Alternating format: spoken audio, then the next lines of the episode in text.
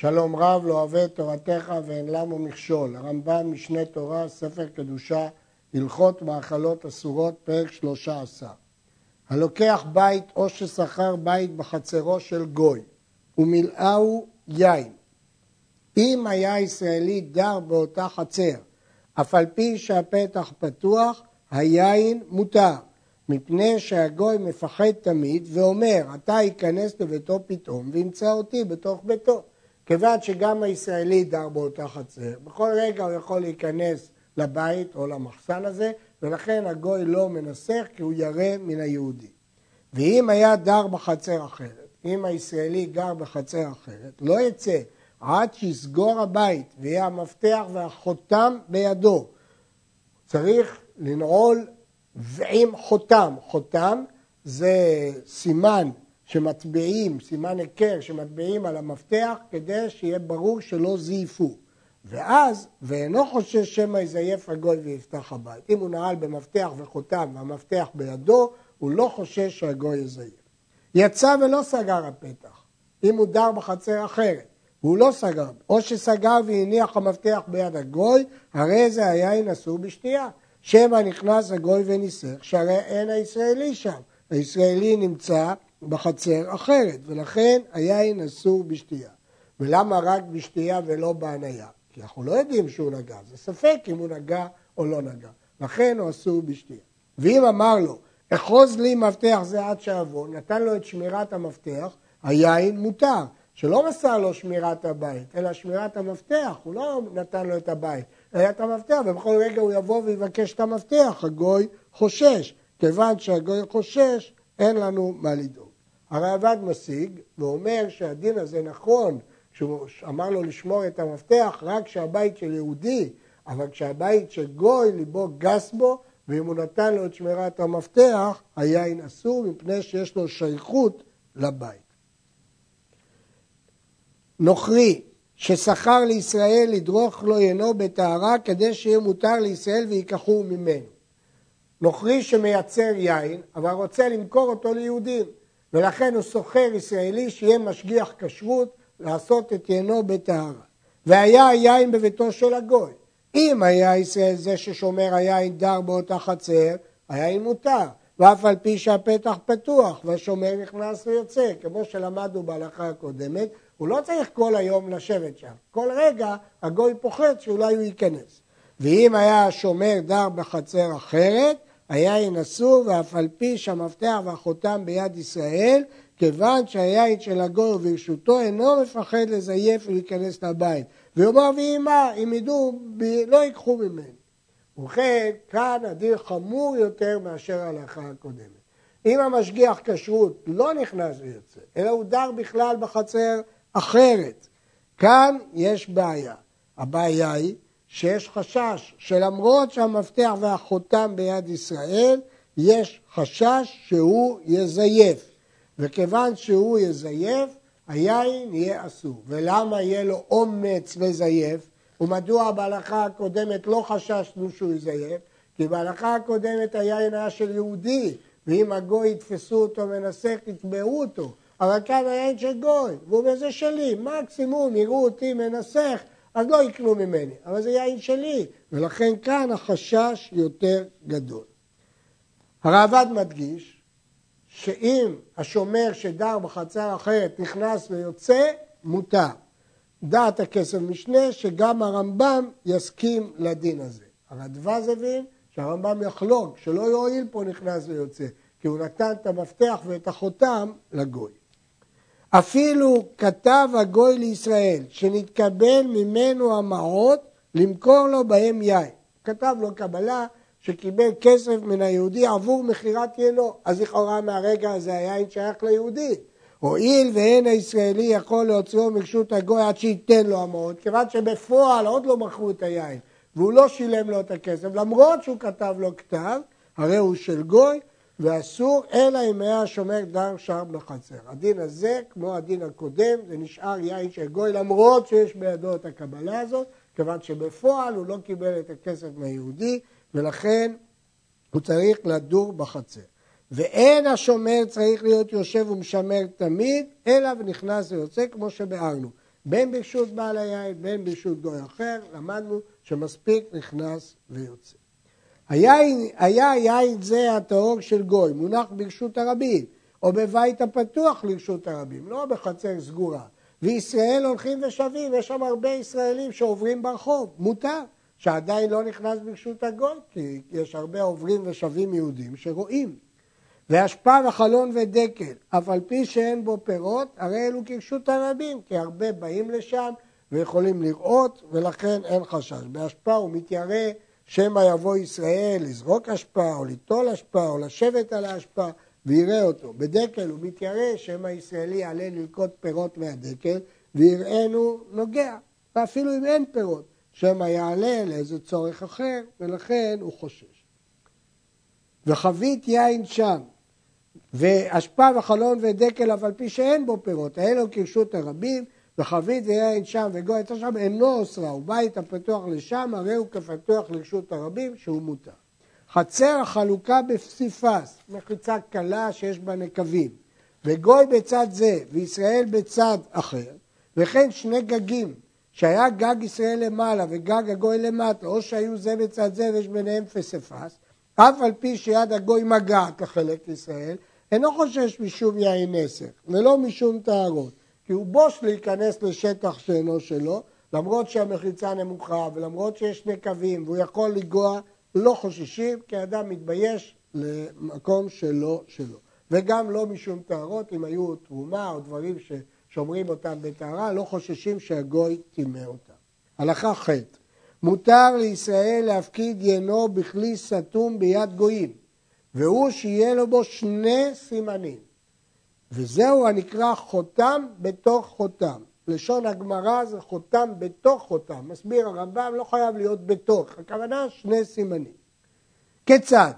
סתם מחבית בכלי שאינו מהודק, כדרך שסותמים כל אדם. ותח בתית, הרי זה חותם אחד, כי הסתימה הרגילה היא לא חותם. הטיט הוא חותם אחד. היה כלי מהודק ותח עליו מלמעלה, הרי זה חותם בתוך חותם, כי הוא סגר לא בסגירה רגילה של בני אדם, אלא בהידוק, והוסיף על זה עוד טיט, זה שני חותמות, שני סימנים, ולכן זה מותר. וכן, אם צר פי הדוד, נוד של עור, הוא צרר אותו בחבל, הרי זה חותם אחד. הפך קצה פי הנוד לתוכו, הכניס את הפייה פנימה וצר עליו, הרי זה חותם בתוך חותם, כי יש פה שני סימנים, שהפייה מוכנסת פנימה שלא כרגיל, וגם שהיא קשורה. וכן כל שינוי שמשנה מדברים שהם דרך כל אדם, הרי הם כחותם אחד, והתיכר כשירה, הרי זה חותם שני. מדוע?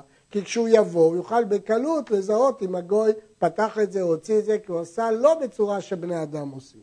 ואם הפקיד ביד גוי בחותם אחד, הרי זה אסור בשתייה ומותר בהניה. שוב, כיוון שזה רק חשש, שמא נגע, שמא לא נגע, לכן זה מותר בהניה, אבל בשתייה זה אסור. והוא שייחד לו קרן זווית. לדעת הרמב"ם, כדי שיהיה מותר בהניה הפיקדון הזה, צריך שיהיה לו חותם ופינה מיוחדת ששם שמים את החבית. אבל הרעב"ד חולק ואומר, או שייחד לו קרן זווית, שזה מועיל לבד אפילו בלי חותם. המחלוקת תלויה בהבנת הסוגיה. י. יין מבושל והשכר או יין שערבו עם דברים אחרים כגון דבש ושמן, וכן החומץ והגבינה והחלב, וכל שאיסורו מדברי סופרים, שהפקידו ביד גוי, אינו צריך שני חותמות, אלא חותם אחד בלבד דיו. כל דבר שהאיסור שלו הוא מדי רבנן, כגון יין מבושל, שאין דרך לנסח, או שכר, או יין מעורב, או גבינה שהאיסור שלה הוא מדברי סופרים, כמו שכבר ביארנו. שמעמידים אותה באור של קיבה, וחלב שמערבים אותו בחלב טמא, לא כולו חלב טמא, הוא מעורב עם חלב טמא. אז כל אלה מספיק חותם אחד. אבל יין ובשר וחתיכת דג, שיש חשש של יין נסך דאורייתא, בשר טרפה נבלה דאורייתא, דג טמא מדאורייתא, שאין בהם סימן שהפקידם ביד גוי, צריכים שני חותמות. פה לא מספיק חותם אחד, אלא צריך שני חותמות. יראה לי שכל מקום שאמרנו בעניין יין שלנו, שהוא אסור בשתייה ומותר בהניה מפני צד נגיעה שנגע בו הגוי, מסביר הרמב"ם, יין של ישראלי, לא מדברים עכשיו על יין של גוי, יין ישראלי שנגע בו הגוי, חששנו שנגע בו הגוי, ואסרנו בשתייה, ושהיה הגוי עובד עבודה זרה, אבל אם היה איסורו בגלל גוי שאינו עובד עבודה זרה, כגון ישמעאלי שנגע ביין שלנו שלא בכוונה, או שטפח על פי החבית, הרי זה מותר בשתייה וכן כל כיוצא בזה. הרמב"ם מחדש פה חידוש. אמרנו שישנם מקרים שהם לא נגיעה ממש, כגון נגיעה שלא בכוונה, או שמטיפח על גבי חבית עם קצב מותחת, בכל המקרים האלה אמרנו שזה לא ממש שכשוך ולכן זה מותר בהנאה, אבל בכל זאת לחומרה אסרנו בשתייה. כיוון שזה רק חומרה, החמירו את זה רק בגוי עובד עבודה זרה ממש, אבל בישמעאלי או מהומה שלא עובדת עבודה זרה, לא אסרו. הרמב"ם בתשובה ארוכה הסביר שהישמעאלים כבר נכרתה אמונת העבודה זרה מפיהם ומליבם והם מייחדים לאל יתברך ייחוד כראוי, ייחוד שאין בו דופי. כך אה, דעת הרמב"ם, אלא שטעותם בשאר דברים, אבל בייחוד השם אין להם טעות כלל. נכון שפעם היה לישמעאלים עבודה זרה, פאור ומרקליס וחמוש, אבל אחרי שהישמעאלים, גם אם הם משליכים אבנים, זה לא כמו בעל פאור, זה מפני השטן שמשליכים אותו כדי לערבבו, כך הם אומרים, אבל אין הם נחשבים לעובדי עבודה זרה.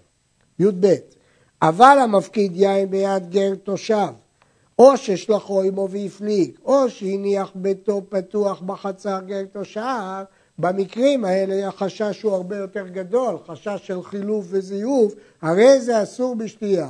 שכל חשש של חילוף וזיוף, יראה לי שכל הגויים שווים בו, גם גוי שלא עובד עבודה זרה. הואיל ונעשה יין ברשותם, נאסר בשתייה על כל פנים. נשים לב לחילוק. בהלכה הקודמת מדובר על דברים שהם רק חומרה, הוא לא באמת שכשך בכוונה.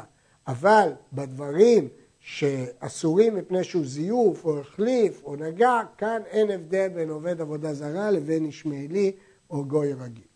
יש דברים שאין בהם איסור ניסוך כלל, ואסרו אותם חכמים כדי להרחיק מן הניסוך, זה רק הרחקה. ואלו הם, לא ימזוג הגוי המים לתוך היין שביד הישראלי. אין פה שום ניסוך, הוא מוזג מים, בכלל לא יין. גם כן אסרו את זה. למה? שמא יבוא לצעוק היין לתוך המים. אולי פעם אחר, במקום לערב מים ביין, הוא יערב יין במים. ולא יליך הגוי ענבים לגת, אין בזה שום איסור. גזירה, שמא יבוא לדרוך או לגע. ולא יסייע לישראלי בשעה שמריק היין מכלי לכלי, שמא יניח הכלי ביד הגוי. אולי לרגע הישראלי יעזוב, ואז, ונמצא היין בא מכוחו. ואם סייע עמו, מזג היין וערבים, הרי זה מותר, כי זה רק הרחקה לכתחילה בעלמא, ולכן אין לאסור. יש מפרשים שחולקים על הרמב"ם וסוברים שבשתייה הוא אסור, אבל דעת הרמב"ם שזה רק לכתחילה, אבל בדיעבד זה לא אוסר בשתייה. וכן מותר שיריח הגוי ליין שלנו, ומותר לישראל להריח בחבית של יין נסך, ואין בזה שם איסור, שאין הריח כלום לפי שאין בו ממש. ריח אין בו ממש, ולכן אם הגוי מריח בחבית של יין לראות את טיבו, לא אוסר את היין. וגם לישראל מותר להריח ביין נסך, כמו שכתוב בגמרא, כל מראה וריח, אין בהם אה, מעילה, אז לכן אם הוא לא מתכוון ליהנות, אין בזה אה, שום איסור. המעשה רוקח, פרשן הרמב"ם מקשה, שהרמב"ם פסק למעלה שפת שהפעה בתנור עם בשר אסור לאוכלה בחלב, משמע שריח זה כן דבר. מסביר המעשה רוקח, כיוון שזה זמן מרובה, הצלייה והאפייה, נכנס הריח עד שכמעט מורגש כמו אכילה. אבל במקרה שלנו זה לא כל כך ממושך כמו בצלייה. כבר ביארנו שכל דבר שהוא אסור בהניה, אם עבר ומכרו, היה אסור לו למכור לגוי, אבל הוא מכר, דמיו מותרים. יין נסך לא אוסר את דמיו, חוץ מעבודה זרה ומשמשיה ותקרובת שלה ויין שנתנסך לה. כלומר, מן התורה יין נסך ממש, מהסוג הראשון, שהוא ממש תקרובת של עבודה זרה, אוסר גם את דמיה. אם מכרו אותו, אוסר גם את הדמים. אבל יין שרק אסרנו משום יין נסך, כמו סתם ינם או יין שנגע בו הגוי, אם מכר אותו, אסור למכור, אבל אם מכר אותו לגוי, הדמים מהתורה מותרים. והחמירו חכמים בסתם ינם, למרות זאת, חכמים החמירו שגם בסתם ינם להיות דמיו אסורים, כי דמי יין שסתמך נתנסך לעבודה זרה. כיוון שזה דומה ליין שנתנסך, אז החמירו גם בו שהדמים יהיו אסורים. לפיכך, גוי ששכר את ישראל לעשות עמו ביין, שכרו אסור. כיוון שהישראלי מקבל פה שכר, אז חכמים כנסו אותו ששכרו יהיה אסור. זה לא בדיוק דמיו של היין, אבל זה קנס של חכמים, כמו שכנסו על דמי יין נסך ועל דמי סתם ינם, גזרו על משכורת של ישראל אם הוא עובד ביין של גוי. וכן, הסוחר את החמור להביא עליו יין של גוי, או ששכר ספינה להביא ביין, שכרן אסור. שוב, זה שכר של סתם ינם. אם מעות נתנו לו, יוליכם לים המלח. ים המלח, לא מה שהיום קוראים ים מלח, כל ים מלוח, כמו הים התיכון, כיוון שזה מאבד את המעות. ואם נתנו לו בשכרו כסות או כלים או פירות, הרי זה ישרוף אותם. ויקבור ההפך, כדי שלא ליהנות בו. עד כדי כך החמירו בחומרה הזאת ששכר אה, עבור היין. אה, הלכה י"ז שכר לגוי חמור לרכוב עליו והניח עליו לגין של יין, שכרו מותר. הוא הזכיר חמור לגוי רק כדי שהוא יישב עליו. הגוי מדעת עצמו שם את היין. אז זה לא נקרא שזה שכר היין, זה שכר הרכיבה, אז זה מותר. שכרו לשבר יין נסך, שכרו מותר, ותבוא עליו ברכה, פני שממעט בתפלה. אם הגוי שכר את היהודי לשבור חביות של יין נסך, כאן חכמים לא כנסו, כי אדרבה, יש לנו עניין למעט בתפלה, בדבר מגונה ופגום, ולכן התירו את השכר. הסוחר את הפועל ואמר לו, העבר לי מאה חביות של, של שכר במאה פרוטות, ונמצאת אחת מהן יין נסך והשאר שכר, שכרו כולו אסור. אנחנו מתייחסים לכל השכר כאילו עבור יין נסך וכולו אסור. הרעב"ד חולק וסובר שרק אחת יולך לים המלח והשאר מותר. דעת הרמב"ל, כיוון שהוא לא הבדיל בין כל חבית לחבית, הכל אסור. אמר לו, עבר לחבית בפרוטה, חבית בפרוטה, הוא הבדיל בין השכר של כל חבית וחבית, והעביר ונמצא ביניהם חביות של יין, שכר חביות של יין אסור, ושאר שכרו מותר, כי פה הבדיל בין החביות של היין לשאר החביות. ומנה ישראל, שעשו עבודה בשביל הגוי, שלח להם גוי חבית של יין בשכרה, במקום משכורת שלח להם חבית יין. מותר שיאמרו לו, תן לנו את דמה, אל תיתן לנו יין, תן לנו כסף. למה? כי עדיין הם לא זכו ביין. ואם מי שנכנסה לרשותם, הם כבר זכו בחבית של היין. אסור, כי עכשיו כאילו שהם מוכרים את היין בכסף, ואז זה דמי האנסף, ואסור. ישראל שהיה נושה בגוי מנה, הגוי חייב ליהודי מנה. הלך הגוי, ומכר עבודה זרה ויין נסר והביא לו דמיהם, הרי זה מותר. מה אכפת לי מה הגוי עשה? זה לא מעניין אותי. לי הוא נתן כסף, אני לא יודע מה מקור הכסף. ואם אמר לו קודם שימכור, המתן לי, תדחה לי את הפירעון עד שאמכור עבודה זרה, או יין שלי ואביא לך, אבל פי שהוא סתם ינו, לא ממש יין נסך. הוא מכר והביא לו, הרי זה אסור, זה קנס. מדוע? מפני שהישראלי רוצה בקיומו כדי שיפרע ממנו חובו. היהודי יודע שהוא לא יקבל את החוב אלא במכירה של האליל, של הפסל או של היין נסך, אז הוא רוצה שזה יישמר ולא ילך לאיבוד, כיוון שכך אסרו את הכסף שבא תמורת זה. וכן גר וגוי שהיו שותפים ובאו לחלוק. אין הגור, גר יכול לומר לגוי, טול אתה עבודה זרה ואני מעות, אתה יין ואני פירות. שהרי רוצה בקיומן, כדי שייטול כנגדם. אז זה הוא נהנה מעבודה זרה. אבל גר וגור שיגשו את אביהם גוי, יכול הגר לומר לו, טול אתה עבודה זרה ואני מעות, אתה יין ואני פירות, קלו שהקלו בירושת הגר כדי שלא יחזור לסורו. לכאורה זה אותו דבר בדיוק. מה ההבדל אם הם שותפים או יורשים? אבל ביורשים הקלו על הגר, כדי שלא יחזור לסורו, אז זה כולה מיוחדת בגר. ואם שבאו לרשות הגר, אסור. אם כבר זה נכנס לרשותו, אז זה אסור. ישראל שמכר ינו לגוי. פסק עד שלא מדד לו, קבע כמה כסף הוא צריך לשלם, אבל עוד לא מדד לו את היין, דמיו מותרים, שמשפסק שמחה דעתו, ומשמשך קנה, ויהיה נסך אינו נעשה עד שיגע בו, נמצא שבשעת מכירה היה מותר. הוא מכר את היין לגוי, והם פסקו וסיכמו את המחיר, אז כבר יש סמיכות דעת, מה חסרה המשיכה? ברגע שהוא משך הוא קנה, אפילו שהוא לא שכשך. מדד לו עד שלא פסק הדמים, אם לא קבעו את הסכום עד שימדוד לו לתוך הצלוחית שלו, דמיו אסורים, שהרי לא סמכה דעתו, עוד לא סיכמו את המחיר, אף על פי שמשך. הגוי, המשיכה לא עושה בשבילו רושם. עד שלא אה, יראה את הכסף, דעתו לא סומכת. נמצא, כשנגע, עדיין לא סמכה דעתו לכך, ונאסר היין בנגיעתו, והרי זה כמוכר סתם עיניו. אז עכשיו כשהגוי נוגע, עדיין זה שייך ליהודי, כי הגוי עוד לא סיכם איתו על המחיר. אז יוצא שכאילו הגוי נגע ביין של היהודי, אסור לזרוק אותו, למכור אותו, זה כמו סתם עיניו. במה דברים האמורים כשמדד הישראלי לחליו? אבל אם מדד לכלי הגוי או לכלי ישראל שביד הגוי, צריך לקח את הדמים ואחר כך למדוד. פה לא מספיק שהוא יפסוק. ואם מדד ולא לקח דמים, אף על פי שפסק, דמיו אסורים, כי פה אין משיכה, אלא מיד כשזה יגיע לכלי, נאסר כסתם ינה.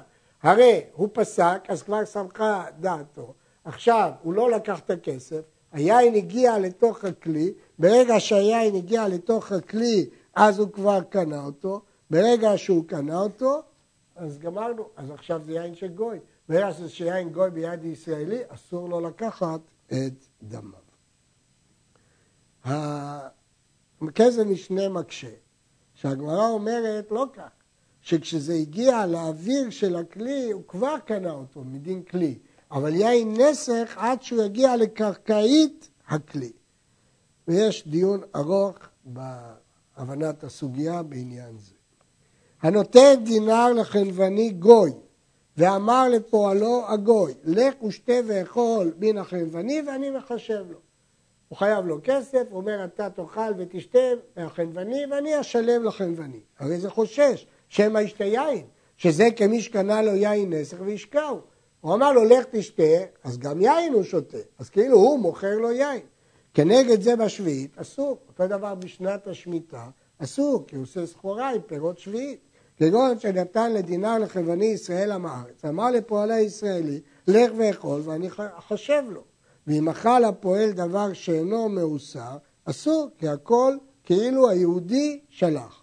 אבל אם אמר להם יאכלו ושתו בדינר זה, או שאמר להם יאכלו ושתו עליי מן החנווני ואני פורע, אף על פי שנשתעבד, הואיל ולא נתייחד שעבודו, הרי זה מותר ואינו חושש לא משום יין נסך ולא משום שביעית ולא משום מעשר. כלומר, יש הבדל גדול בין שני המקרים.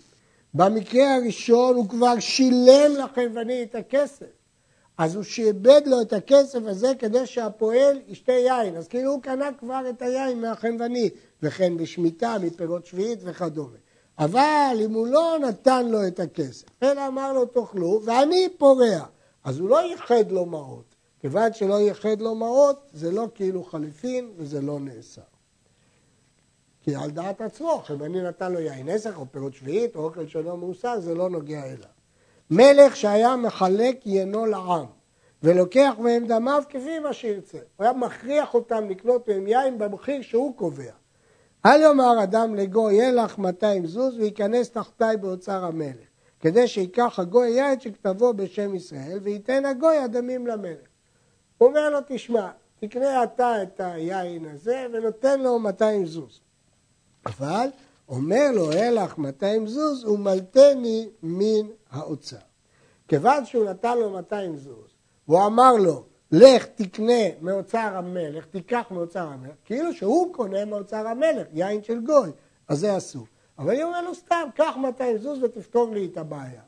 כאן הוא לא קנה יין ולכן זה מותר. זה פירוש של הרמב"ם בסוגיה. הרעב"ד משיג ואומר דבריו מבולבלים וסתומים, אלא מפרש פירוש אחר. מלך שיש לו מס על העם, לתת לו יין כל אחד כפי מה שהוא, והיהודי יש לו בור של יין, והוא אומר לגוי, קח כסף ותן במקומי למלך. זה כאילו אמר לו, תקנה את הבור יין ותפרעהו למלך. כך מפרש הראב"ד את הסוגיה. גוי שנגע בעינו של ישראל לאונסו, בניגוד לרצונו של היהודי, מותר למכור אותו, הגוי, אותו יין לאותו הגוי שאסרו לבדו. מותר כאן למכור את היין לגוי הזה שהזיק לי, שאנס אותי. שכיוון שהתכוון זה הגוי להזיקו ולאסור יינו, הרי זה כמי ששברו או שרפו שחייב לשלם. ונמצא הדמים שלוקח ממנו דמי ההיזק, לא דמי המכירה. כאן, אתה הזקת לי, אני רוצה את הכסף, לא בשביל היין, אלא בשביל הנזק שגרמת לי. וזה